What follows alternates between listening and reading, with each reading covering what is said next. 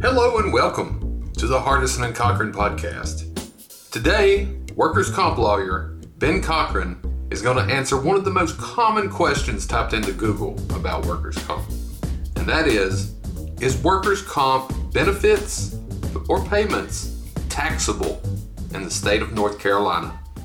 Now, Ben Cochran.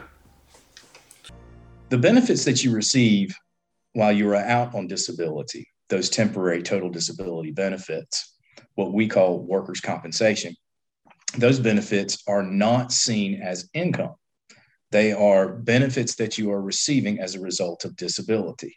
So in North Carolina, those benefits are not taxed the same way or any way as your regular pay that you receive from your employer.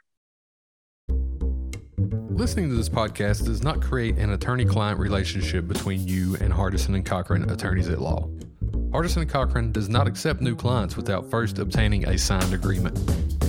The information shared in this podcast is for information purposes and should not be intended or taken as legal advice as to yours or anyone else's legal matter.